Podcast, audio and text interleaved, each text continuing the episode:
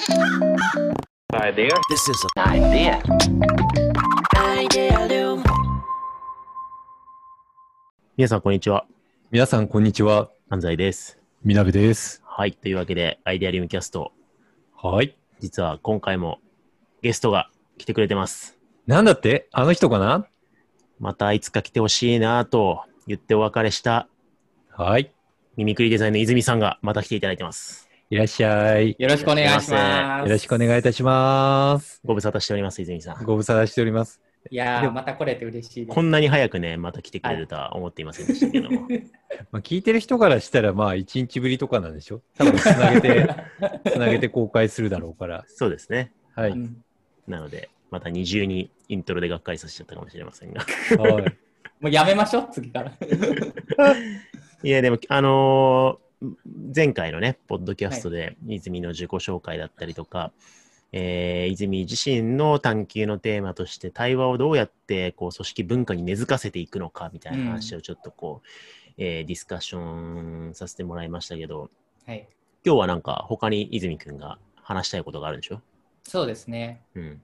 その、まあ、組織をどうより良くしていくかって話とすごくつながるんですけど、あの、やっぱ僕自身が今、ミミクリの中でマネージャうん。ーをしていて、で、こう、やっぱりなんかこう、組織が安定している時とかは、あの、まあ、マネージャーとして、あの、仕事がしやすいだけれども、でも、まあ、いつもいい時ばかりじゃないじゃないですか、うん。組織って。うんだそういうなんかこうちょっと組織が不安定になったり結構あのおそういう状況の中でこうマネージャーとしてどう振る舞えばいいのかとか悩むことって結構あってうん。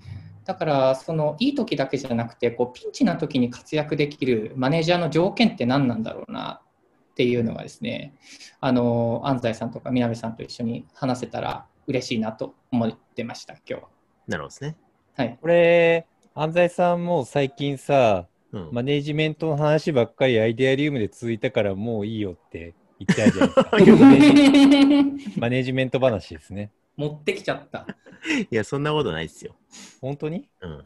まあでも、あの、テーマ今回切り口がね、あるじゃない。ピンチ時のマネージャーっていう。確かに。はい新鮮な切り口だ。そうそうそう。ねでもこれ大事だし、ある意味ね、あのーコロナっていうね、ある種の社会的ピンチにおいて、組織の中でどうすべきかっていうところでも、えー問われるところでしょうし、まあ、ピンチって言ってもね、いろいろありますよね。業績的なピンチもあるし、うん。まあ、人間関係的なピンチとか、なんかこう、フードがギスギスしてるとか、うん。レベル感もね、ほんと組織崩壊レベルとかね、うん。このままだと倒産するぞみたいな話もあれば、まあ、うん。ちょっとしたこう、ハレーションがプチプチもやもやっと相次いでいるとか、うん。なんかいろいろ痛みのレベルとか様々だと思うんですけど、うんなんか泉的にはなんか、ピンチの大小、性質みたいなのはあるんですか？興味があるところは。そうですね。あのーまあ、そういう意味で言うと、どっちかっていうと、こう、小さなプチモヤがある状況っていうよりは、それが、それこそその大きい、あのーピンチに化けそうな瞬間というか、うん。なんか、そういう状況だったり、あとはまあもう大きい、その結構大変な状況になっている時うん。の振る舞い方というか、うんそっちの方に興味はありますね。なんですね。でも、南さん得意のマネージャー論ですけど、これなんか一般的なセオリー、回答、指針はあるんですか？なんか。なんか一般的によくマネージャーの本だったりとか見てると、やっぱりそういう時こそリーダーシップを持って自分でなんかポジティブシンキングをしながらこうコミュニケーションをして盛り立てなきゃいけないみたいな、なんかざっくりそんな風なことは言われたりしますよね。うんだからなんかこう売り上げの下がった経営者さんだったりとかだったりなんかどういった状況でもいいんですよ。おそらくまあコロナだったりとか今期なんかちょっと市場が不透明になったりとかする中で、まあ、多くの経営者さんはどうするべきかなって思いつつ、まあ、とりあえず大丈夫だよっていうのを強いリーダーシップを持って発言していこうっていうハウに行かれた方は多いんじゃないかなって思うんですよね。うんうん思うんですよ。で、大体それで、なんか盛り上がったりするんですよね。おうん大丈夫かもしれない。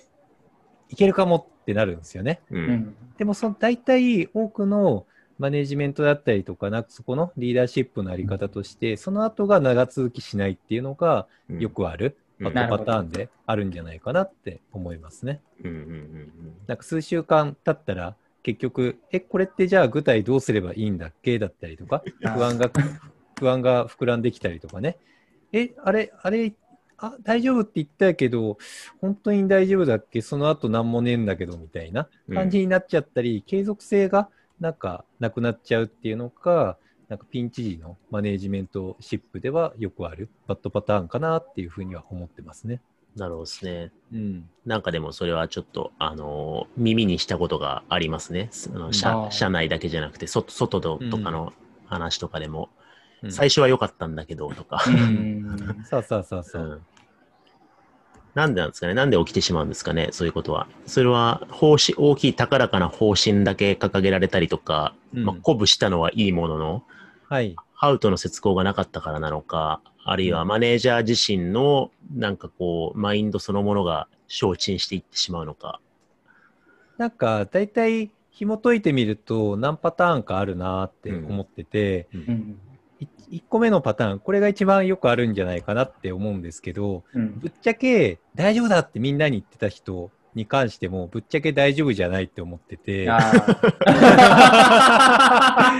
ありそう、ありそう。ありそうありそうぶっちゃけ不安になってんだけど、で、しかも、どうすれば解決いいかぶっちゃけ俺にもよくわかんねえし、っていう風になってきながら、とりあえず、みんな大丈夫だから、大丈夫だから、俺についてほしいって、ひたすら言って、それによって何とかしようとしてるパターンですね。だから、ほ周りの人からすると、具体的なものが何か次に来るんだろうなと思って、してたらうん何も来なくって、え、はいはいはいで、どうすればいいんですかって言ったら、大丈夫だからしか言わないみたいな。でもう不信感が増してくるみたいな。自分を落ち着かせるために言ってるところもありそう。あー ありそう。そう。でも、これすごいよくあるパターンかなって思います。ううんから初初動としてはそれありなんだけど、なんかずっとそれを続けちゃうのは NG ですよね。うん確かにね、はいうん本当は大丈夫じゃないのに大丈夫って言ってるパターン。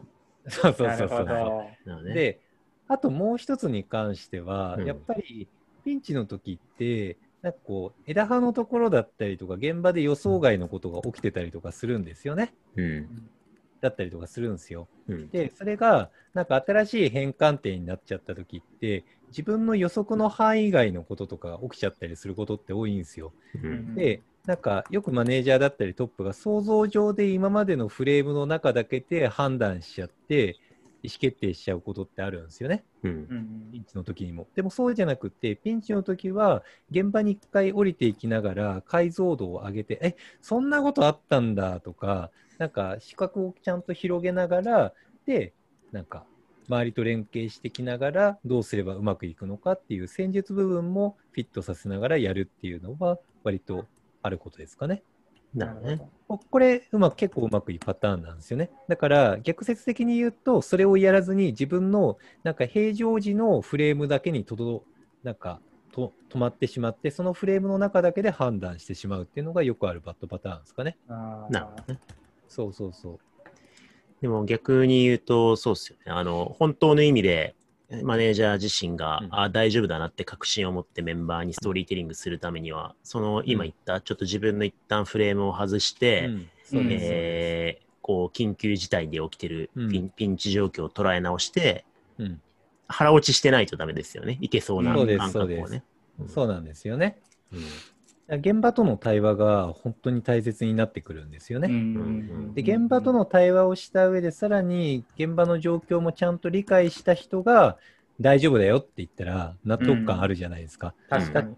だからタイムライン的にトップで大丈夫だよって言ってから一回ボトムに降りてで解決をしでそこからまたトップに戻り大丈夫っていうのが正しいなんかこう V 字変革のプロセス、ね、なるほどうんうんここれがよくあるピンチの、まあ、黄金パターンですね。うん。うんだそこに行かいけないと、なんかバランス、トップでずーっと大丈夫、大丈夫って言ってるか、あともう一つ、もう一つのバットパターンであるのが、心配になりすぎちゃって、現場で降りてきちゃって、現場をかき回すだけで終わるみたいなパターあン。ー。難しいですす。ね。その、トップがさあの最初に大丈夫っていうだけじゃなくて、うん。その後でちゃんと現場にボトムに降りて対話して解決してまたトップが大丈夫って言い直すっていう、でもその。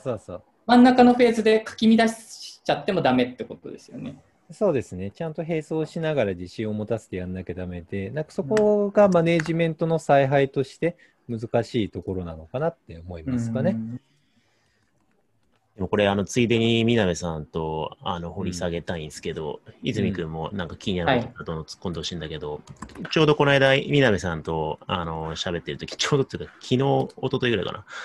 なんか、それこそ、こう、こういうコロナ状況みたいな、えー、非常時で、いつもとちょっと違うモードでって言った時に、そのマネジメントスタイルをか変えていく必要性があるあるってことが、なんか南さんの中でこう言語化されつつあるようなことを言ってたじゃないですか。そうですね。うん。なんかその辺とも今の話って関わってくるのかなと思いましたけど。そうですね。立ち振る舞い的にやっぱりリモートワークにもなったし、うんなんかこう、ネガティブフィードバックだったり、強いリーダーシップのなんか強さみたいなのが、ちょっと体感として強く感じすぎちゃうみたいなところがあるんだよなっていうのは思ってて、結構寄り添う型のマネジメントシップスタイルに切り替えていった方が、なんかこの中ではうまくいく感じはあるなっていうのは思ってはいますね。うん。さよりさっきのやつうん。にも似てるより、はい。あ寄り添いながらも、なんかこう、向かっていく先の目標を一緒に再設定して、そうです。合意してそこに向かって走っていくみたいな、うん、なんか、あのー大丈夫だよ、大丈夫だよ、大丈夫だよって、なんかこう、う上からなだめるんじゃなくて、なんか寄り添いながらどうしたらピンチを抜けられるかっていう方向にこう、ゴールす、い共同再設定するみたいな感じなんですかね。ああ、そうです、そうです、そういう感じ。だから、今までの目的のフレームからどかしていかない、ずずらしていかないとダメなんですよね、現場に関しても。うんやっぱりピンチ時ってマネージャーがね。うんなんで、マネージャーが今までの目的でメンバーがフレームに取られてるのを一緒にこう目的みたいなのを再解釈してリフレームし、でそこに向かって自信を持って進めるような状況を作っていくっていうのがすごい重要。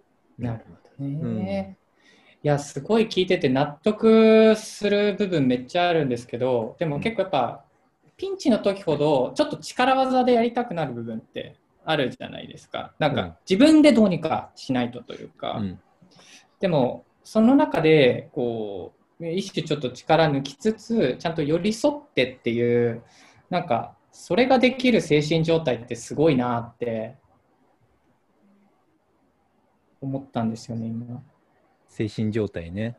うん。まあでも前提に言うとそういうなんか精神キャパシティ問題みたいなの結構マネージャーってぶち当たること多いですけどね。やっぱり自分がいっぱいいっぱいになっちゃうとそういう冷静なことってできなくなっちゃうからそこをいっぱいいっぱいにならないようになんかちゃんと自分の器の容量を大きくしながらやっていくっていうのはありますけどね。うん。あでね、ここう言うとなんか人間力的な話になって思考停止しちゃうんですよね。これどう成長するべきかみたいな。で、これ僕結構イメージみたいに思ってることがあって、ううんん。僕、あんまり人間のキャパシティ容量って同じ人間なので、僕もそんなにぶっちゃけ大きくないなって思ってるんですよね。なんか反省することってすごいあるんですけど、だから僕、結構タイムラインを意識してやるようにしてるんですよ。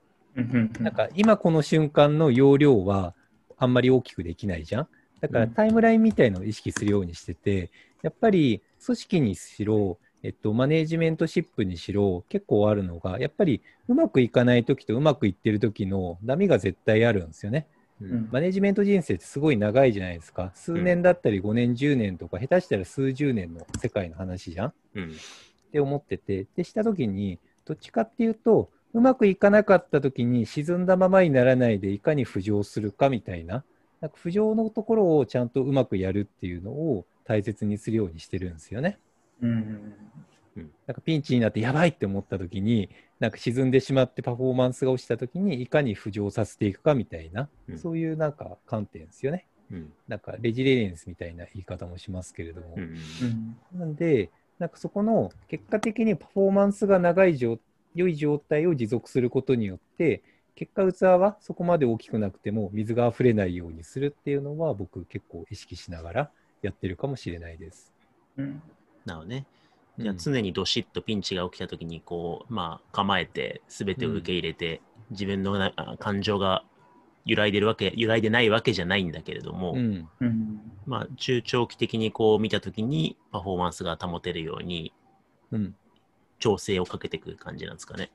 そうそうそうそう。うんなんか結構、僕スポーツ漫画とかすごい好きなんですよね。ううんなんか、サッカーとか野球とかもすごい好きなんですけれども、うん。なんかそういうプロ野球だったり、プロの選手とかもそういう考え方でキャリアをなんか過ごしていくんですって。長い1年間のシーズンにおいて、なんかパフォーマンスがずっと高いことってありえないから、どっちかって沈んだ時にいかに回復させていくかっていうのがうん。結構なんか試されるポイントなんですって、うん。プロとしてワークするかはいどうか。だからマネージャーってそこに通ずることがあるなって思ったんですねね。大体なんかビギナーズラックで上がった後に、その後に絶対沈むんですよ、うんプロとかって。そうした時に戻ってこないっていうパターンがすごい多いんですって。なるほどね。うん。今月の、今月かな、うんタターザン。今月じゃないかも、今月かな、うんターザンってあるじゃん、雑誌。知ってる。あの、健康雑誌。うんあれの、あの、自律神経を整える特集だったから俺読んだんですけど、うん。それにもね、めっちゃそれ大事って書いてあった。えアスリート、アスリートが実践してる気持ちの切り替えをビジネスパーソンもやれと。負の感情に飲まれた時にどうやって切り替えるかみたいな、そのこう、浮上のメンタルコントロールを持ってないと体調崩すぞって書いてありました。ー、ああ、すごい、それ知りたい。だから結構さ、ピンチ時のマネジメントのさ、心構えも大事だけどさ、結構それによってさ、体調を崩すみたいなことが起きるじゃん。やっぱ組織のピンチって、うんなんかやっぱ連動してるからさ、メンバーもそうだし、うん。なんかやっぱそこであの、マネージャー自身が、あの、自分自身がそう、うつうつとしたりとかしないように、うんこう、気持ちを切り替えられるようにするってことは、なんかこう、戦術対処上も大事だし、自分がこう、健康であり、メンバーにもそれを伝播させないみたいな意味でも大事なのかなと思って。うんうん。だからけ結構、もうちょい話して大丈夫？大丈夫ですよ。結構あるなって思うのが、こう、キャリア上、トップマネージメントまで行った人って、実は一回キャリア上失敗している人とか結構いたりとかするんですよね。うんなるほど。一回マネージャーで上がったんだけど、ちょっとなんか頑張りすぎちゃって、こうメンバーに対して、オラーっていろいろ言いすぎちゃって反感を浴びて、マネージメント失敗して、で、一回降ろされてしまうとかね。うんそのあらす降ろされた後に、なんでそれでうまくいかなかったのかってリフレクションして、再チャレンジマネージメントをした結果、うまくいってトップマネージメントまで行くとかね。ううんん。結構そのパターンよく見るんですよね。うんキャリア上特定の組織で、なんか組織上大炎上をマネージしてしまったマネージャーか、他の組織でマネージメントにして組織作りをしたらうまくいったとかね。そのパターンン。も結構よく見るんですよね。どっちかっていうと、絶対マネージメントってどっかで失敗しちゃったりとかするので、その中でちゃんと再浮上してうまくいくように結果するっていう、うんっていうのが大切なのかな。なんかそういうふうにして結果的な、まあなんか総稼働数における器の量は大きかったみたいなことにする方がなんかやりやすいし、なるほどね。僕は思ってる。なるほど。いやす、すごい勉強になるなと思って、結構僕もそうだし、他の人も持ってるんじゃないかなと思ったのが、なんかやっぱマネージャー初心者というか、うん。あの始めた時って、それこそなんかあんまり中長期的にやっていくイメージをまだ持ててないから、うん。なるべく失敗できないとか、周りのメンバーに迷惑かけたくないしまあ、思うあまり、なんかやっぱりすごく結構、あのどうしたらこの気持ちが落ちずにいい状況をずっと続けられるのかみたいな、なんかそこでこう、でもそれができないと、あ、自分はマネージャー向いてないのかもしれないとか、あなんか失敗しちゃって、なんか自分はあんまりそう向いてないって思っちゃうこともあるかなと思うけど、みなべさんの今の話だと、そういうことは失敗したりとか、落ちるっていうことは当たり前で、逆にその状況でどう上げていくかとか、なんかそっちの振る舞い方がすごく大事なんだなっていうのは、結構救いがあるなって思った。あでも本当にそうなんですよ。一回沈んだ後にマネージメントをあ結果諦めちゃうって人って本当に多いんですよね。うんどっちかっていうと、マネージャーってうまくいかなかった時だったりとか、うまくいってない時にどう自分と付き合っていくかっていう方が結構大切にはなってくる。うんな長いんで、マネージメント人生ってね。うん。からどっちかっていうと、そこをなんか許容しながら、別になんかうまくいってなくても当たり前なんで、うまくいかない時って全然出てくるんで、その時にいかに自分を再浮上させたり、で自分を再浮上させながら周りも再浮上させていくみたいな、なんかそういう中長期レンジの考え方みたいなのがすごい重要な職業だなと思いますよ。なるほどですね。うん。まあでも、今のお話もろもろを踏まえると、よく、あのー職場の人材育成論で、いいマネージャーはリフレクションを良くしているみたいな研究結果がね、やっぱな中原先生とかもリフレクティブマネージャーって本出して、一流は常に内省するみたいなこと言ってたりして、うん。だからやっぱこう、なんだろう、経験学習の中で、い自分たちのややったこととか振る舞いを、まあ、常にこう、リフレクションして意味付けして、まあ、それをこう次の経験に生かすみたいな、まあ当たり前ですけど、えー愚直にやってるっていうのが、まあマネージメントにおいて一番大事だって言われるのはなんか、ちょっと腹落ちしましたけどね。うん。確かにそうですね。うん結構難しいのがやっぱりマネージメントで失敗すると周りからの目がすごい気になっちゃうんですよね。上からの評価の目、横からのマネージャーの目、下からのなんか攻撃みたいなのがうん。なっちゃって、結果リフレクションをするのが怖くなっちゃうんですよね。はいはい。うん。でリフレクションしないままなんか自分の心の倉庫にしまっちゃうみたいなことがすごい多くって。う、ん。なんでリフレクションしながら、なんかそこに気づきながら、なんか付き合いつつやっていくのが、なんか結果として、マネージャーとしてうまくいく、なんか第一歩なのかもしれないですね。うん。うん。なるほどです。泉くん、満足しましたか、とりあえず。もう200%満足しました。じゃあ、明日よからリフレクティブマネージャーとして頑張れますか？頑張りますはい。というわけで、今回も泉さんにお越しいただきました。今度こそまた、あのー次回とかはね、多分出ないと思うんで、うん また忘れた頃にまた来ていただければと思います。また歴史の話したいですそうですね。それはまだね、未消化なんでね、やっていきましょう。えはい。というわけで、じゃあ今回はこれぐらいにしたいと思います。ありがとうございました。ありがありがとうございました。This is an idea. idea